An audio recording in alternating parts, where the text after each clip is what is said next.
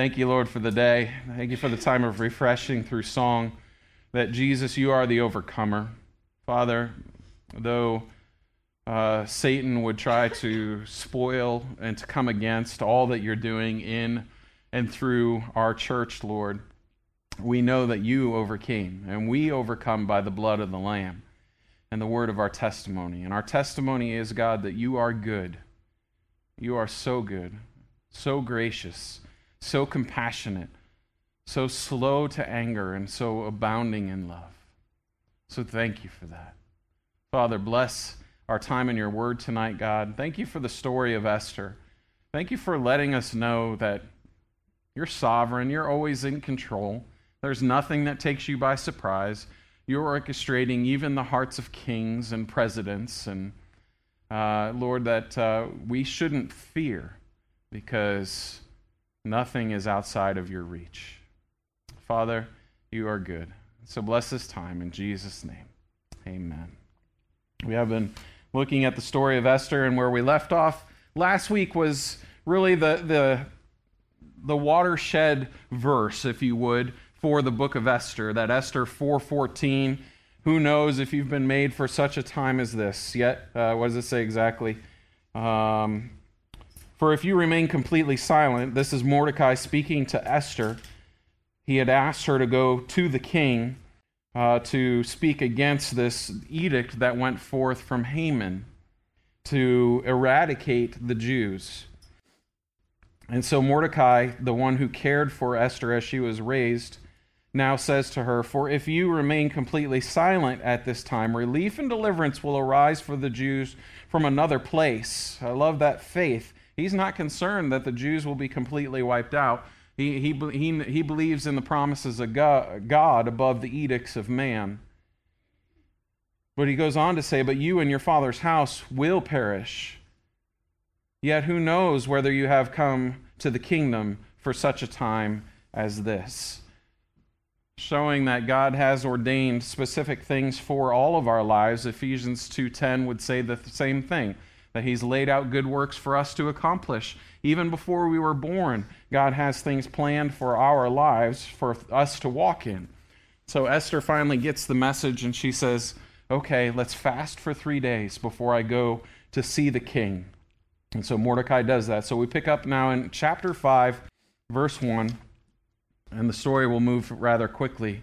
It says, Now it happened on the third day, three days of fasting, that Esther put on her royal robes and stood in the inner court of the king's palace, across from the king's house, while the king sat on his royal on his throne in the royal house, facing the entrance of the house. So the, the issue was, just so we're all clear, Esther couldn't just go in and talk to the king even though she was the queen.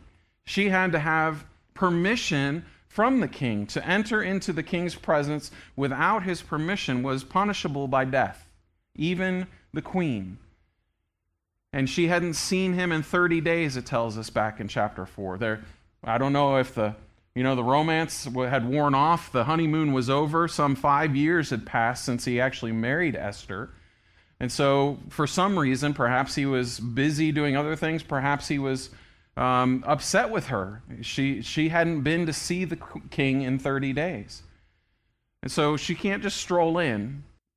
So she prepares herself and she says, Come what may. She knows that uh, she's taking her life into her own hands. So she goes and she puts on uh, her best um, robes, her royal robes, and, and she stood she stands inside the palace, but just inside, almost as far away as you can get and still be seen by the king. Almost almost as if sheepishly asking permission to enter. So, verse 2 So it was when the king saw Queen Esther standing in the court that she found favor in his sight. And the king held out to Esther the golden scepter that was in his hand. Then Esther went near and touched the top of the scepter. So the king sees Esther. He obviously still has feelings for her and still values her. And so he extends the scepter. He, he gives her permission to come into his presence. And she does the right thing. She walks up to the throne and places her hand on the scepter. I appreciate your leniency. I appreciate your allowing me to come into your presence. Even she's a, a humble servant in this position, very different than Queen Vashti was, if you'll recall. And the king said to her, What do you wish, Queen Esther? What is your request? It shall be given to you up to half the kingdom. Ask what you want.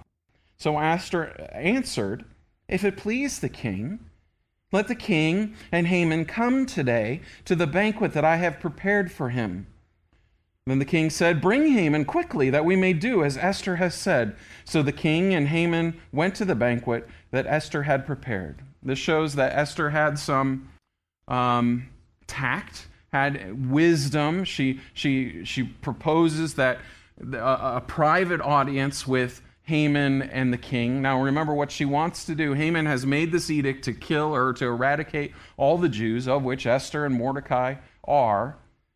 And so, rather than her, rather than her just going up to the throne and saying, "This guy Haman," in front of all the uh, you know, at, uh, the, the people of the court and the, and the people in the court, rather than making this a public thing, wants, she wants to wisely make this a private affair to, to have the ear of the king. So the king goes for it. Let's go. Let's go. I like to eat, you know? And so, verse 6 at the banquet of wine, what would a Persian banquet be without wine, right? We saw what I think it was 3,750 gallons a day of wine were given in the early Persian uh, Empire uh, at the king's table. Um, at the banquet of wine, the king said to Esther, What is your petition? It shall be granted to you. What is your request? Up to half the kingdom, it shall be done. Esther, babe, ask what you want. You know, he's, he's given her license here. Whatever you need, tell me, up to, up to half my kingdom. You can, you know, take the cards out, go shopping, do what you need, whatever it is you want to do. What, you, you want half the kingdom, it's all yours. Then Esther said, My petition and request is this. If I have found favor in the sight of the king, and if it pleases the king to grant my petition and fulfill my request, then let the king and Haman come to the banquet which I will prepare for them tomorrow and I will do as the king has said. So, interesting tactic here. And I wonder exactly what the thought process was for Esther. She says she gets her moment. She gets her, her moment to the king. She's got Haman and the king there at this feast of wine. She has the opportunity to deliver the blow. Haman here has, has ordered the murder of 15 million of your subjects. And she, he, he says, Tell me what you want. And she prepares to say that, or she, something happens, and she's, I don't know if she gets timid at the last moment. Um, if you would just come to the party tomorrow, we will we'll do this again tomorrow. I'll tell you then.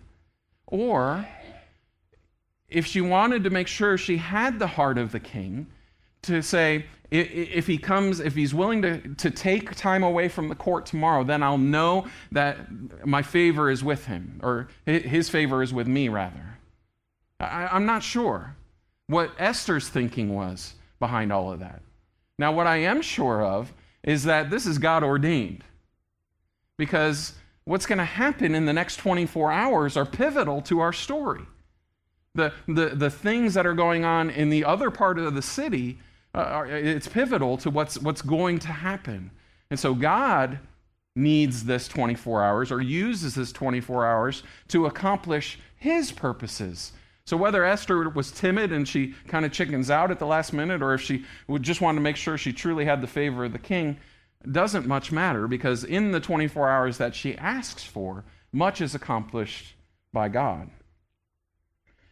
So, verse 9 So Haman went out that day joyful and with a glad heart. He had a party with the queen and the king. But when Haman saw Mordecai in the king's gate, and that he did not stand or tremble before him, he was filled with indignation against Mordecai. And we talked about this last week. This is the definition of malice, right? This is Mordecai or uh, Haman has everything he could ever want. He offers to pay for the eradication of the Jews. In today's money, about $191 million. And, and he, he has everything that he could want. The people are bowing to him. He has the signet ring of the king. He's the second most powerful man in the kingdom. And this one, it's the, the princess and the pea. You remember that story? Right? She stacks up all kinds of mattresses to try to get a better night's sleep. And there's one little pea in the bottom mattress, and that it disturbs her sleep all night long. That's Haman. He's the princess and the pea. He's, he's disturbed by this one little thing that Mordecai won't bow to him. He's having a great day. I had lunch with the king and the queen, just me. And as he's walking home, there's Mordecai, who won't bow to him, and it upsets him to no end.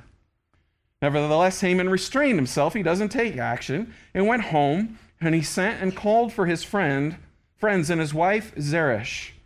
Then Haman told of his great riches. Let me just talk about my money. It'll help me feel better. Haman told them of his great riches, the multitude of his children, everything in which the king had promoted him, and how he advanced him above the officials and the servants of the king. Let me just reread my resume to help me feel better. Moreover, Haman said, Besides all this, besides, Queen Esther invited no one but me to come in with the king to the banquet that she prepared. And tomorrow, we're doing the same thing.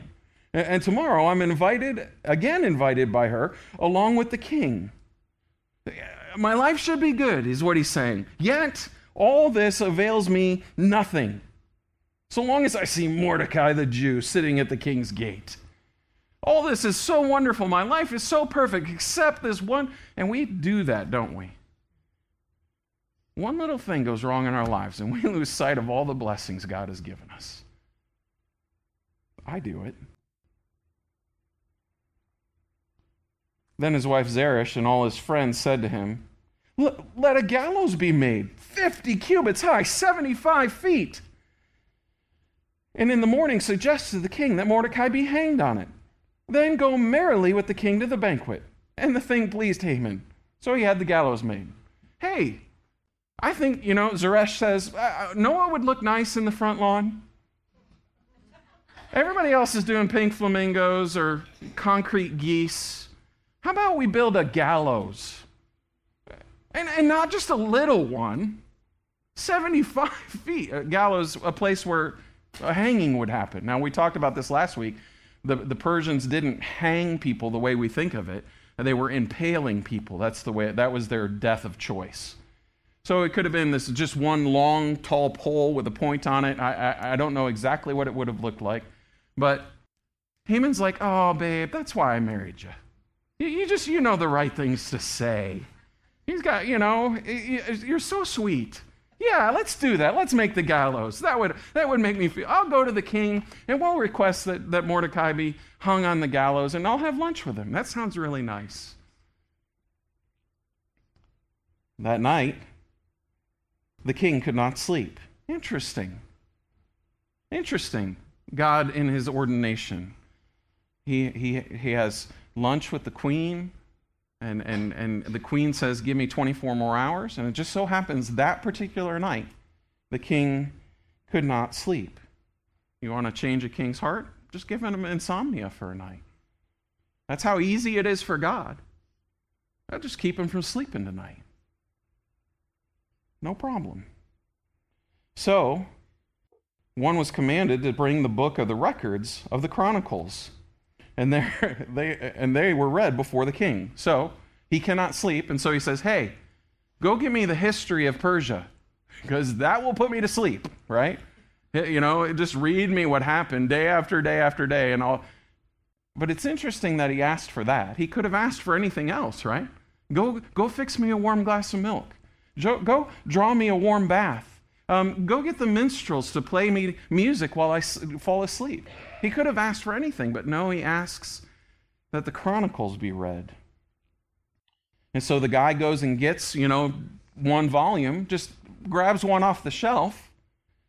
And it was found written that Mordecai had told of Bigthana and Teresh, two of the king's eunuchs, the doorkeepers who had sought to lay kings or lay hands on King Ahasuerus.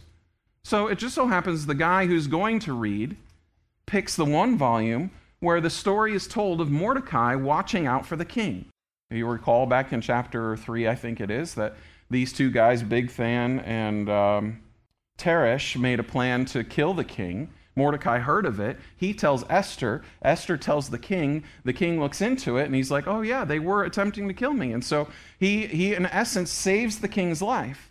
The, the, the Persians record everything, so it's written down.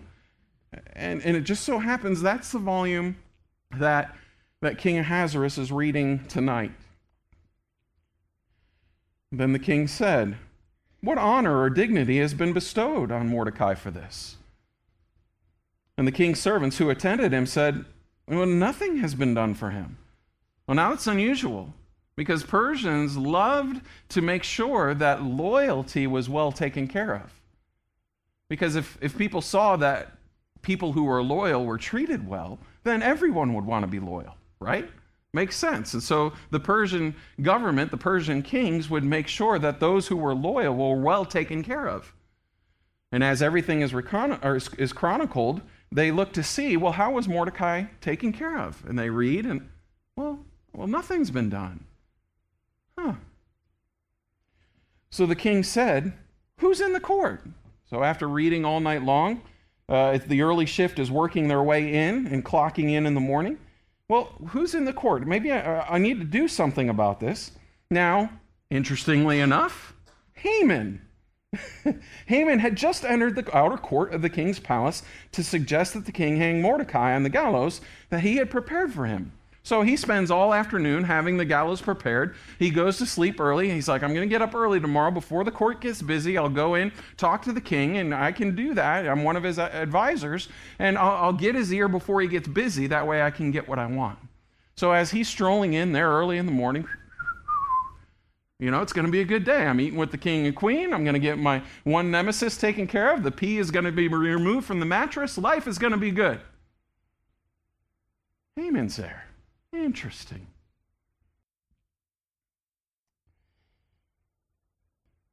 Uh, five. Then the king's servant said to him, uh, Haman is there, standing in the court. Well, look at that. Haman's there. And the king said, Let him come in. Let's, let's figure out what we can do. The king thinking what we can do for Mordecai. So Haman came in, and the king asked him, What shall be done for the man whom the king delights to honor? What an interesting question. He's not specific in any way, shape, or form. He just says, hey, how, how should we honor somebody that we, we need to honor? Watch what Haman does. Now, Haman thought in his heart, who would the king delight to honor more than me? well, since I'm here early this morning, uh, you must be talking about me. We always look to ourselves first. And so he, he, he builds it up. He's like, oh man, we're going to do this right. We're gonna, this is going to be good. Um, how about this, king? For, for the man whom the king delights to honor, let a royal robe be brought, which the king has worn. Put him in one of your robes. And, and a horse, which the king has ridden, which a, uh, has a royal crest placed on its head. Make it look good. Then let the royal robe and the horse be delivered to the hand of the one, uh, the king's most noble princes, and that, and that he may array the man whom the king delights to honor. You get your top guy, king, and you get him with the robe and the horse, and you take him and you go to that man, and, and you, sh- you do this up right. Then, after that, parade him on horseback through the city square. Let everybody know and proclaim before him. This prince will proclaim before him, Thus shall it be done to the man whom the king delights to honor. Haman's like, Oh man, I'm getting lunch and all this, right? He's, he's like, This is going to be amazing. and the king said to Haman, Hurry, you do it. Take the robe and the horse as you have suggested, and do so for Mordecai, the Jew, who sits within the king's gate. Leave nothing undone in all that you have spoken, right? I, I oh to see Haman's face. Did, for what? Do what? Oh. oh man, that would be so good. Here, sir, here's your jaw. Did you drop it?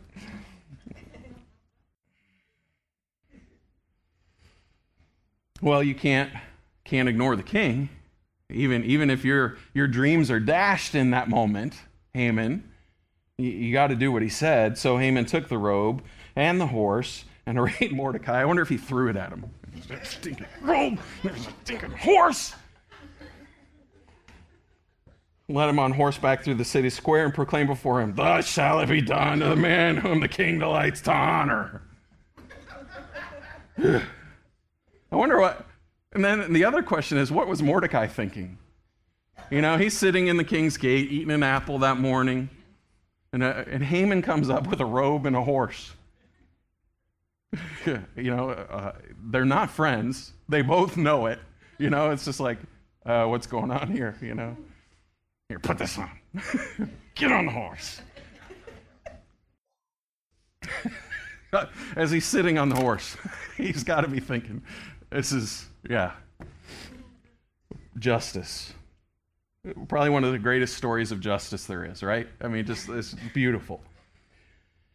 So he rides around the city. Imagine that. He probably went by Haman's house. Haman, what'd you build there? What's, what's, uh, what's that? What, what? Uh, nothing. Leave it. Shut up.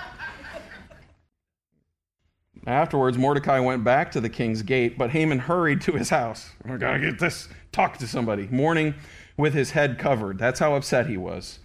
The, when Haman told his wife Zeresh and all his friends everything that had happened to him, his wise men and his wife Zeresh said, If Mordecai, before whom you have begun to fall, is of Jewish descent, you will not prevail against him, but you will surely fall before him. They look at the events of the day and they go, This is an omen. If this is the way the day's turning out, don't even bother going to ask the king for his life because it ain't going to go good for you. Haman doesn't listen. While they were still talking with him, the king's eunuchs came and hastened to bring Haman to the banquet which Esther had prepared. So while they're trying to spin this in a, in a positive way for Haman, the, the, the people show up, hey, it's time for lunch. Oh boy. So the king and Haman went to dine with Queen Esther.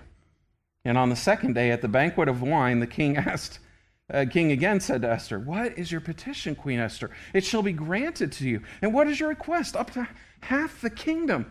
It shall be done. He, he's trying to be as reassuring as he possibly can. Esther, whatever you want. Now, up to half the kingdom, that's just an expression. But it's the idea whatever you want. What, tell me what you need. He's laying it open. Then Queen Esther answered and said, If I found favor in your sight, O king, listen to the humility, and if it pleases the king, let my life be given to me at my petition. I'm asking for my life here. I'm asking for my life and my people at my request. And not just me, but for the life of my people. For we, notice she incorporates herself. Uh, the Mordecai's turned the light on in her, in her mind to say, You're not going to survive this edict. And so she, she lumps herself in. For we have been sold, my people and I, to be destroyed, to be killed, and to be annihilated. Save our lives, King. Move on our behalf. She goes on to say, had we been sold as male and female slaves, I would have held my tongue, although the king could never compensate for the king's loss. If this was just a matter of us being sold to somebody else, the, king, the queen says, I would have never said anything. Although you lose 15 million people, that takes a, a hit in your paycheck every week, king. But if that's all it was, I wouldn't be asking. But, but I'm asking for our lives here. So King Ahasuerus answered and said to the queen, Queen Esther, Who is he? And where is he? Who would dare presume in his heart to do such a thing? So Ahasuerus, Xerxes here is getting agitated. Who, who on my earth, so he thinks, would dare suggest that the queen would die? See, she does have the favor of the king. Who, eh, who, who would do this? And Esther has played her hand perfectly by God's ordination. And Esther said, The adversary and the enemy, and she is this wicked man Haman. Is this wicked Haman? So Haman was terrified before the king and queen.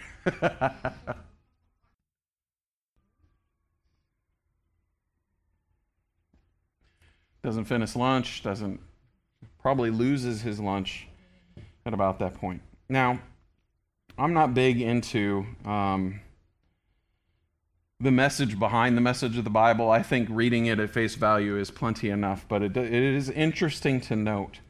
There are, there are four different spots throughout the book of Esther that the acrostic, uh, or that um, the word Yahweh, or the YHWH, um, that is abbreviated uh, for the name of God can be found at four different times in four different spots here um, in, in the way that the language is portrayed. Each of the first letters of certain phrases point to the word Yahweh.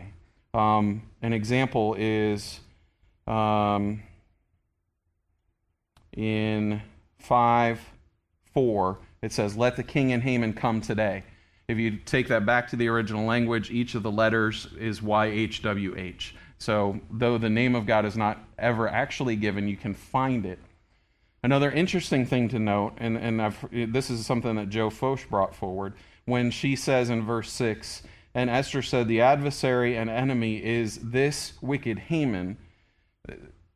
They ascribe numerical value to each of the words given in order to, they did that in order to maintain the scripting, uh, to make sure that when, as you transcribed as a scribe, that each word, each letter, each mark was exactly where it was supposed to be. And so they had, when you laid out a page of, of the Old Testament, um, you, you could say, all right, what is the, on the 12th line, the sixth word should be the word the. And you would check it, and there it is, okay? So they would ascribe numerical value to each of the words. Well, when she says this wicked Haman, the numerical value of that is 666. Something interesting. So take it or leave it. There you go. Spent too long explaining it anyway. So she she wisely plays her cards well. Who is this that would do this? This wicked Haman. So Haman was terrified before the king and queen. So verse 7. Then the king arose in his wrath from the banquet of wine and went into the palace garden. I need to go think for a minute. But Haman stood before Queen Esther pleading for his life, for he saw that evil was determined against him by the king. You think? she, he's like, I'm going to die today, is what he's thinking at this point. And so he's. The, queen, the king goes out and he, he turns to the queen, please do something, save my life. yeah, right. When the king returned, from the palace garden to the place of the banquet of wine, Haman had fallen across the couch where Esther was. Now, then the queen, queen, then the king said, "Will he also assault the queen while I'm in the house?" so he, he he's like, "All right, I think I know what I'm going to do. I'm going to go out and talk to Haman." And as he walks out, the, Haman is now laying across the couch, trying to get to Queen Esther, or he's begging her, but that's not the way it appears. He's trying to. It appears as though he's trying to assault her. As the word left the king's mouth, they covered Haman's face, put a sack over his head. Now, Harbonah, one of the eunuchs, said to the king, Look, the gallows, 50 cubits high, which Haman made for Mordecai, who spoke good on the king's behalf. It is standing in the house of Haman. So the king said, Hang him on it. So they hanged Haman on the gallows that he had prepared for Mordecai. Then the king's wrath subsided. So the eunuch Harbonah, hey, hey, they evidently they could see it from the court, right? Hey, look what Haman prepared it for us. Let's hasn't been used before. Let's test it out. The king's like, that's a good idea. And the king's wrath subsided, and he sits down and has a date with his queen at the banquet, I would suppose. I don't know that for sure. So, uh, chapter 8. On that day, King Ahasuerus gave Queen Esther the house of Haman, the enemy of the Jews. So think about that for a minute.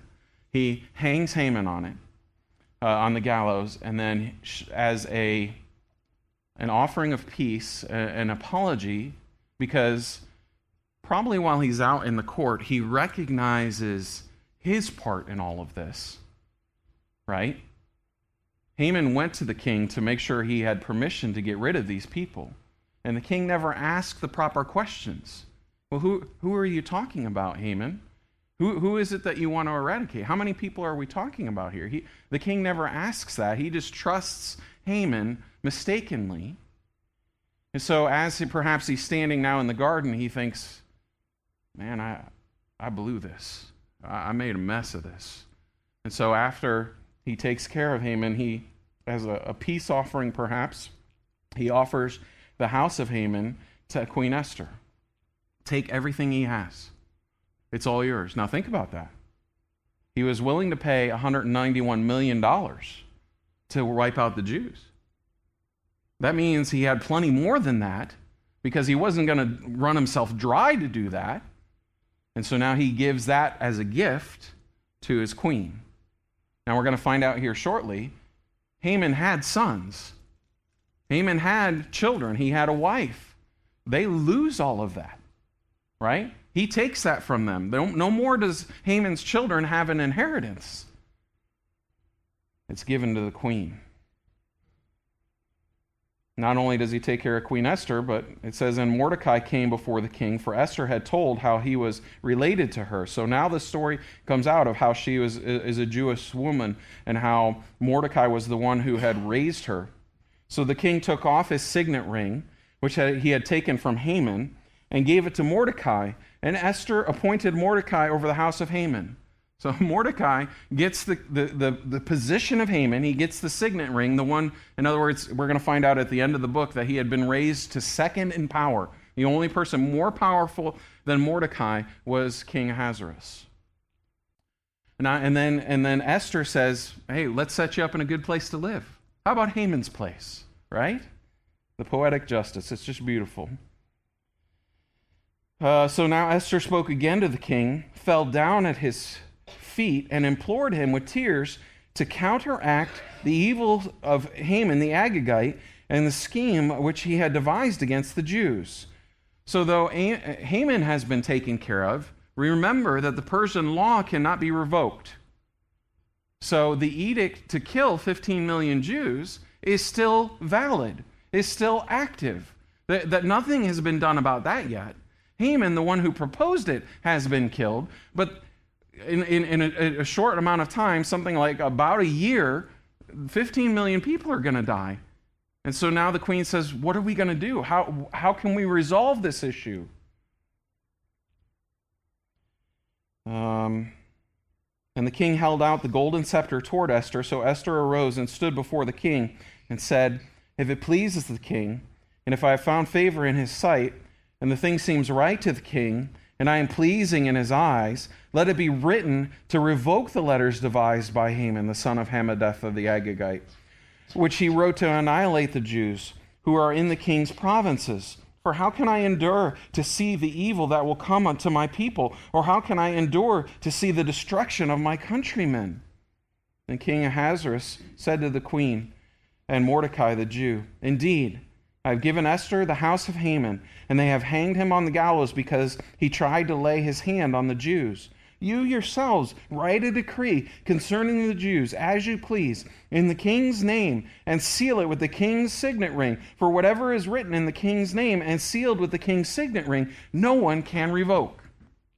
So he uh, essentially gives them carte blanche to say, okay, do whatever you guys think is best. Since this was against you to begin with, you handle this in the way that you, I can't revoke the law. The law has gone forward. That, that's what he's saying. There's nothing I can do to stop this, but you do whatever you can in order to try to thwart this in any way, whatever you think best. He sees now the wisdom of Mordecai and, and the favor of God upon him, and so he says, You do what you think is best. I'll put my stamp of approval on it. So the king's scribes were called at that time in the third month, which is the month of Sivan, on the 23rd day. The edict was in the 12th month. It was to go forward in the 12th month. So we're talking about nine months now before it was supposed to go down. As it was written, and it was written according to all that Mordecai commanded to the Jews, the satraps, the governors, and the princes of the provinces, from India to Ethiopia, 127 provinces is all in all, to every province in its own script to every people in their own language, and to the Jews in their own script and language. And he wrote in the name of King Ahasuerus, sealed it with the king's signet ring, and sent letters by the couriers on horseback, riding on royal horses, bred from swift steeds. So the Pony Express goes out. They write the edict. In fact, they kind of had the Pony Express back in that day. That's kind of where the United States got the idea for the Pony Express was from the Persian Empire. They would, on their roads, even though the roads weren't as good as the Roman roads, uh, they still had roads, especially throughout the 127 provinces, on which they would set up a, um, uh, a small stable every 14 miles. And because uh, they knew that's about as far as you could ride a horse at full out speed before the horse dropped dead. And so they would, they would, if they had a message from the king that was to go forward, they would jump on the best of the horses and they would ride that horse till it just about died. They would show up at a stable, they'd put that horse down, they'd grab another horse and continue on. And that way they could keep it moving. And, and so they write out this command, this edict. Mordecai gives them what to say, and, and they get it sent out.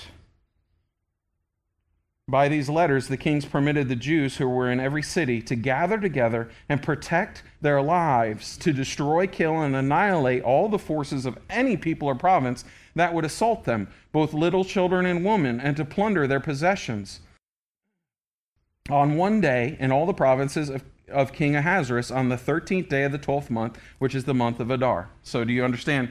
This is what they, they said on this particular day, the day that the edict was to go out that they were going to kill all the Jews, they now have, the Jewish people now have permission to defend themselves. From the king, they have been given permission to take lethal force, if necessary, to defend themselves, even to the point of killing women and children. And they were given permission then to go beyond that and to take their plunder, to take everything that, if they gained spoil because they killed people, the Jewish people in defending themselves, if they gained spoil, they could keep it. And so that was the edict that went forth. They were allowed to defend themselves on this particular day. A copy of the document was to be issued as a decree in every province and published for all the people, so that the Jews would be ready on that day to avenge themselves on their enemies. The couriers who rode on royal horses went out, hastened, and pressed on by the king's command, and the decree was issued in Shushan the citadel. So even where they are, the word went out. So Mordecai went out from the presence of the king in the royal apparel of blue and white, with a great crown uh, of gold and a garment of fine linen and purple. And the city of Shushan rejoiced and was glad. That's pretty cool. Think about, if you'll recall, when the edict went out to eradicate the Jews, the city of Shushan was a mess.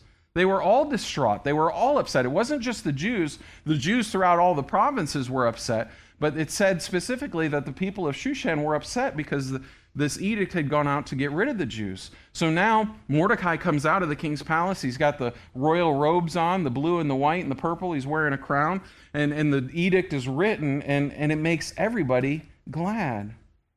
The Jews had light, uh, the Jews had light and gladness, joy and honor. And in every province and city, wherever the king's command and decree came, the Jews had joy and gladness, a feast and a holiday. Their lives had been spared. Then many of the people of the land became Jews because fear of the Jews fell upon them. So God uses this even to draw people unto himself, as he always does. All, thing works, all things work together for the good, right?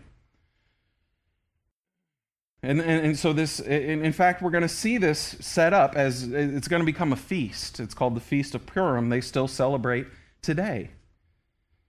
So they're, they're excited that this edict had gone out, that they're permitted to defend themselves, and the permission is given from the king. So consider that for just a moment.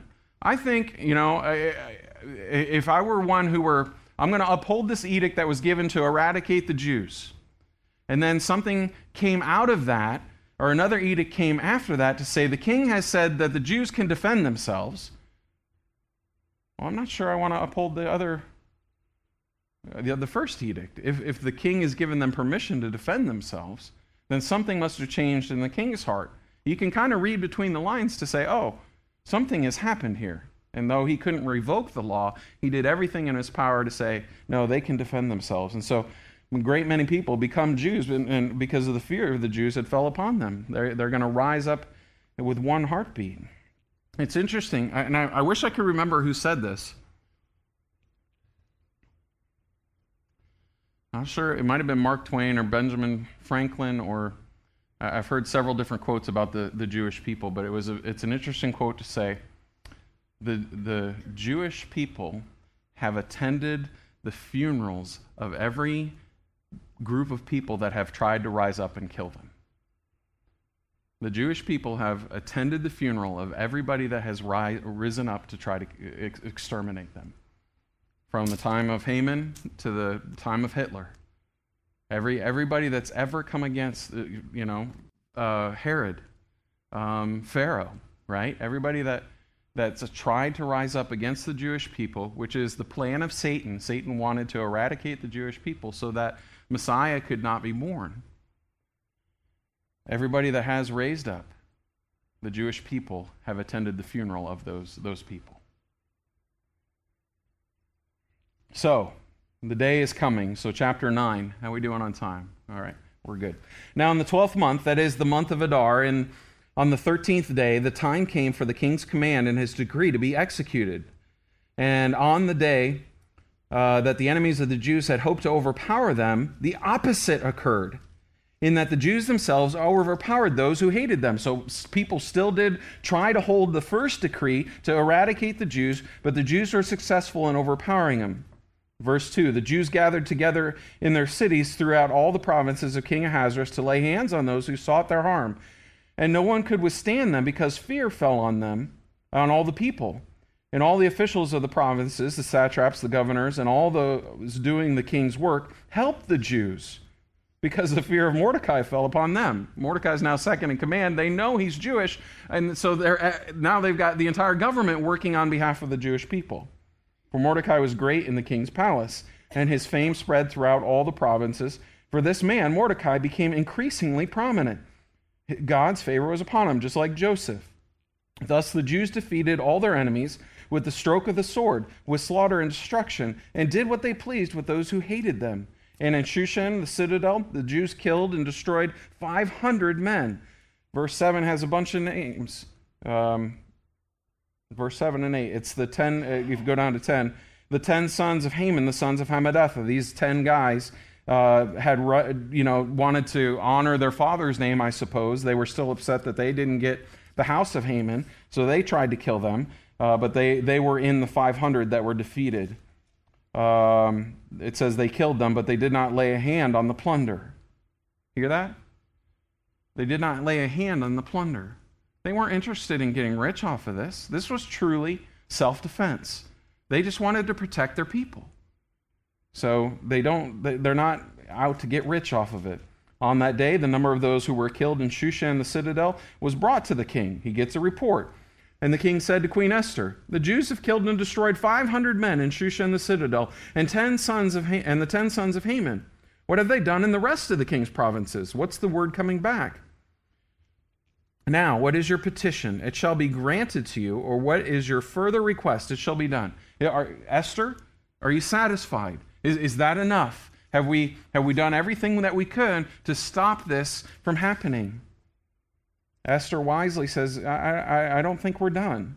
In verse 13, then Esther said, If it pleases the king, let it be granted to the Jews who are in Shushan to do again tomorrow according to today's decree, and let Haman's ten sons be hanged on the gallows. So the gallows are still up. Let's still use them to take, they're already dead ten sons, but let's do this again tomorrow just to make sure that we have everybody that was trying to rise up against the Jewish people. So the king commanded this to be done. Okay. The king's like, okay. Then uh, the decree was issued in Shushan, and they hanged Haman's ten sons.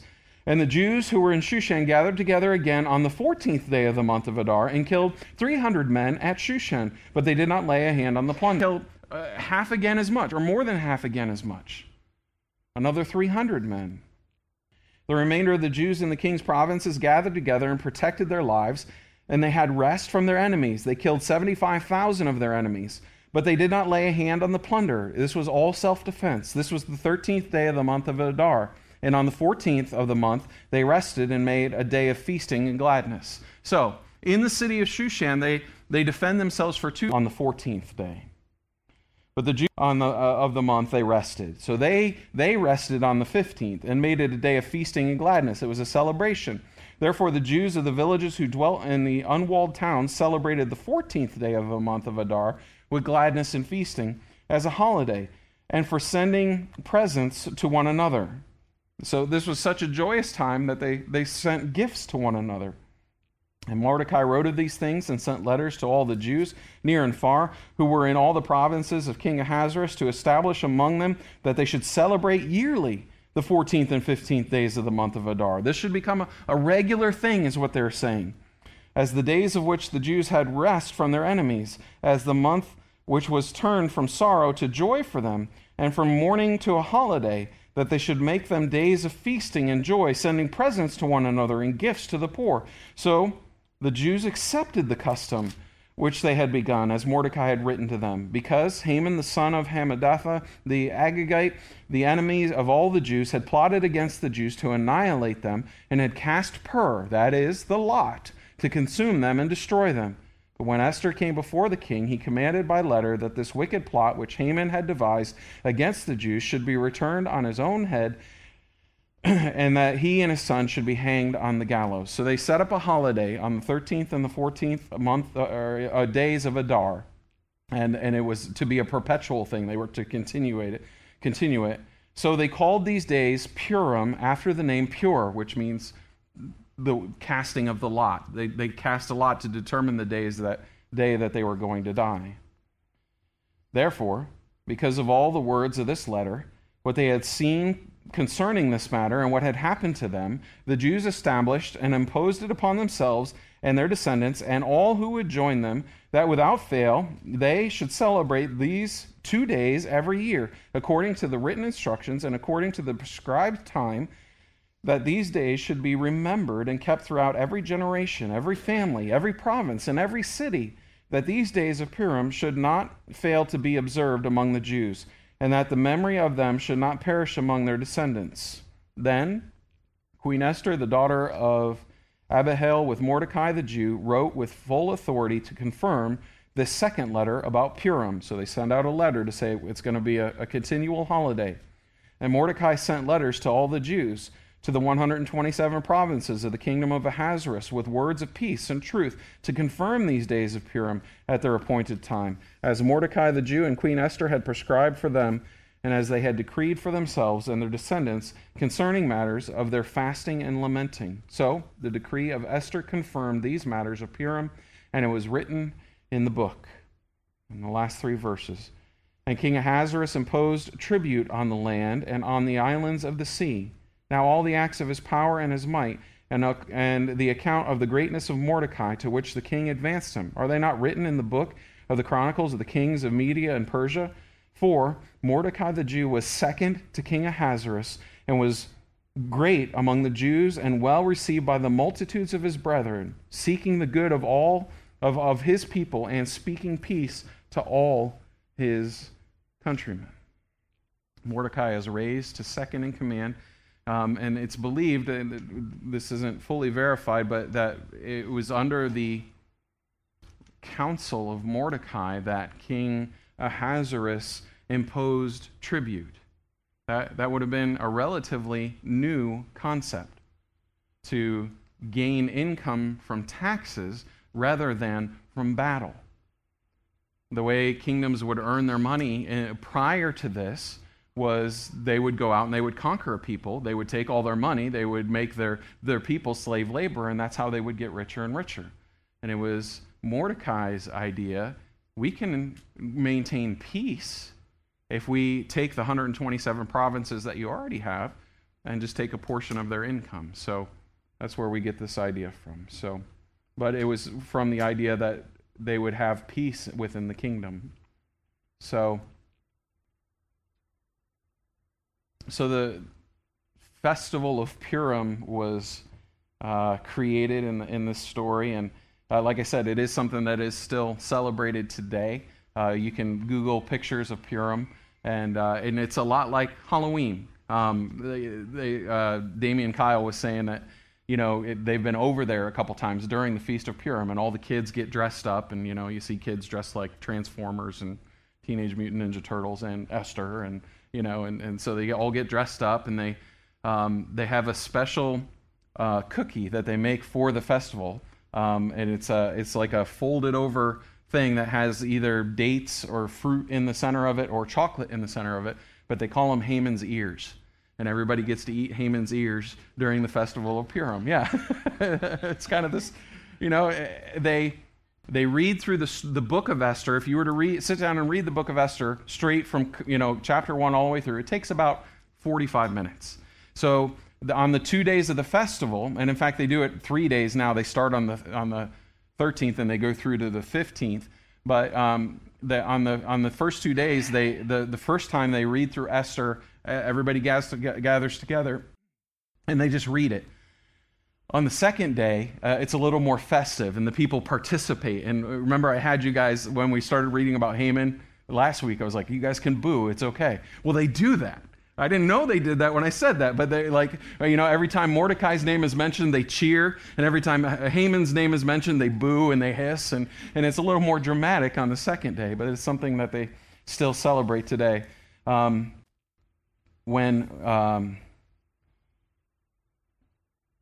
when Russia uh, proclaimed that when Russia was still Russia, the, U- the Soviet Union rather, they uh, proclaimed that they were going to come against the Jewish uh, or against Israel. Somebody was asked, "Well, what's going to happen? What's going to happen when when Russia or the, the Soviet Union comes against Israel?"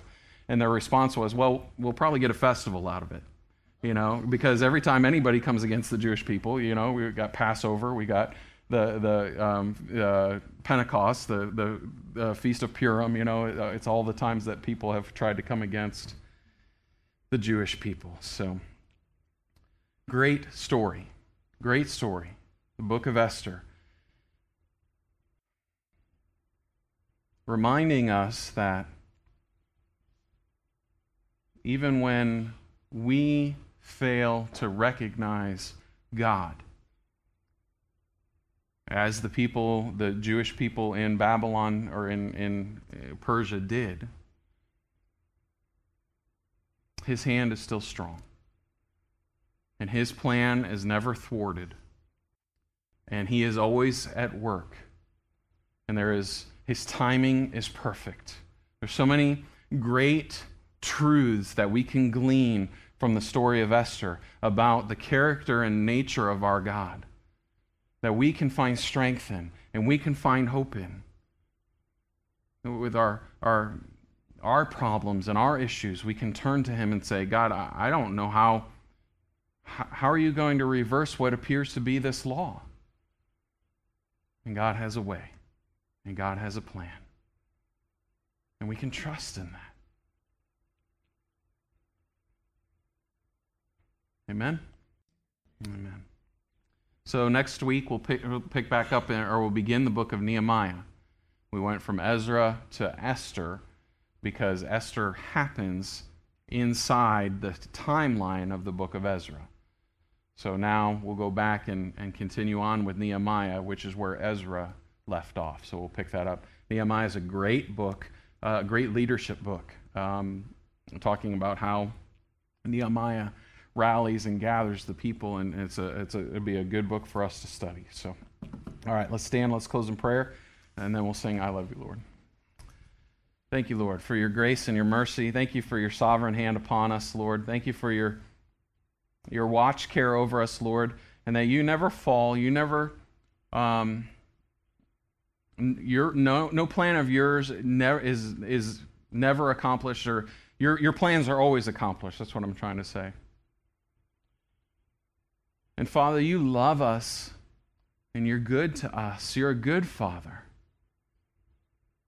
So when it doesn't appear that way, help us not to trust in our senses or in our experiences, but help us to fully rely on the promises of God. Your word says, your ways are higher than our ways. Your thoughts are higher than your thoughts. You command us to trust in you and to lean not on our own understanding. So, Father, thank you for those times when we get to do that. And we give you each day, Lord. I pray, Father, that we as a congregation would just surrender our hearts to you to say, Have your way with us, O Lord. Whatever will bring you the most glory is what we want to see. Lord, as we sing, I love you. May we sing in spirit and in truth. May we walk in what we sing. In Jesus' name, amen.